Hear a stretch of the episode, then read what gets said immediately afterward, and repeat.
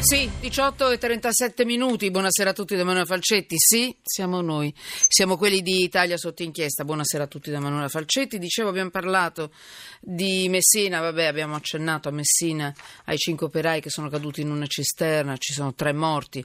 Quindi le morti sul lavoro ancora. Poi Abbiamo parlato dell'italiano rapito in Siria da sette mesi, il suo video, aiutatemi o mi uccidono con Amedeo Ricucci del TG1, inviato del TG1 e poi abbiamo parlato della legge per quanto riguarda la vicenda di Lapo Elkan. È chiaro che eh, a noi interessa sapere e capire i meccanismi della legge.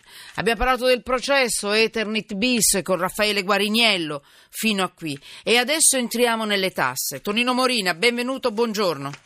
Anzi, buonasera. Buonasera a tutti. Buonasera. Allora, siamo su Periscope, se volete potete vedere tutto il dietro le quinte, le riunioni, perché è stata ribaltata completamente la scaletta di oggi in base alle notizie.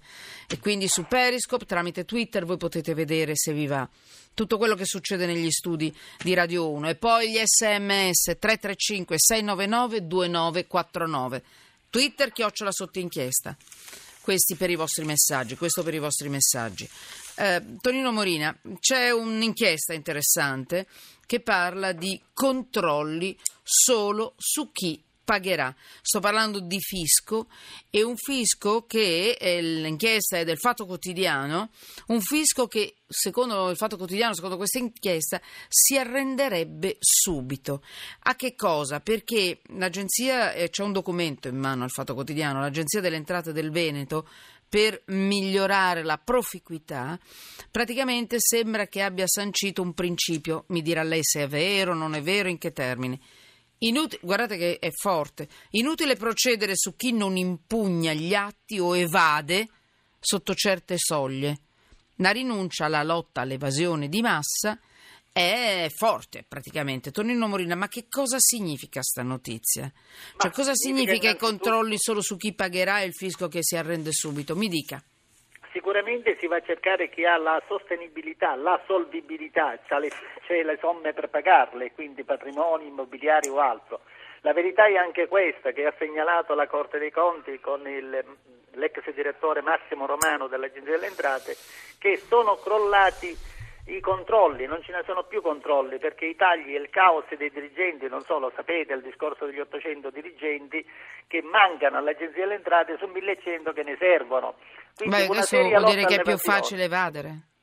È più facile evadere, sì, sono, gli evasori vengono premiati perché se su, 800, su 1100 i dirigenti che servono ce ne sono solo 300 perché 800 sono stati mm. tra virgolette dichiarati decaduti, è un po' come una squadra di calcio per capirci i nostri ascoltatori che si presenta con tre calciatori quando la squadra avversaria ne schiera 11 per il calcio, quando la squadra si presenta con meno di sette calciatori, la partita non si può portare avanti. Pensate un po' ai controlli come si possono portare avanti quando mancano 800 dirigenti su 1100. Scusi, ma noi glielo diciamo? Glielo diciamo anche agli evasori che ci sono meno controlli? Cioè, mi sembra...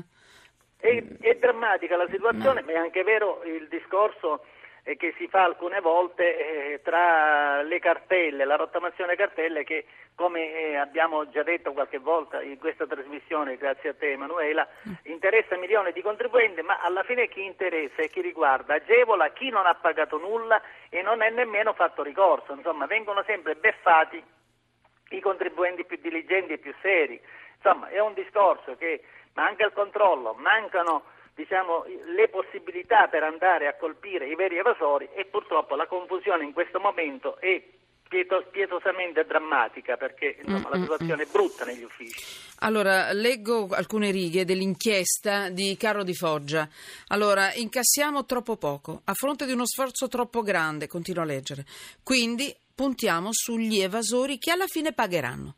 Sugli altri è meglio lasciar perdere. A parlare non è un ente qualsiasi, continua a scrivere Foggia, eh, Carlo di Foggia, non è un ente qualsiasi, ma l'Agenzia delle Entrate, in un documento ufficiale, una comunicazione della direzione provinciale di Padova, ai dipendenti, all'ufficio controlli e alle sedi territoriali. Sette pagine per illustrare come migliorare il livello di efficienza e proficuità dell'attività di controllo, svelando per la prima volta i meccanismi con cui si muove il fisco. Non un caso isolato, Quindi mh, mm, ci, ci, adeguiamo, Padova si adegua alle linee guida date dalla direzione regionale a luglio scorso. Cioè, va, ho capito anche, bene? Mi scusi. Sì, hai capito benissimo, Emanuele, ed è drammatica. Cioè. Basta pensare che lo stesso amministratore delegato di Equitalia Ruffini ha detto che dei circa mille miliardi di iscrizioni a ruolo che ci sono, se è vero si potrà incassare appena il 5%, cioè 50 miliardi, cioè il massimo il, quasi il 95% va a farsi benedire. Ah Purtroppo gli uffici in questa grande confusione a fine anno sono in grande difficoltà perché è inconciliabile raggiungere i cosiddetti obiettivi a fronte di un organico veramente scarso, veramente ormai ridotto al lumicino. Quindi non c'è in questo momento una strategia seria, una lotta all'evasione concreta e alla fine dell'anno gli uffici vanno solo alla ricerca di raggiungere gli obiettivi preventivati nel corso dell'anno. Il rischio qual è? Che come è stato scritto più volte, degli accertamenti fiscali se ne va in fumo circa dal 95 al 99%. Non è accettabile, soprattutto per le persone oneste che pagano le tasse. Se, e secondo voi, voi cosa ne dite?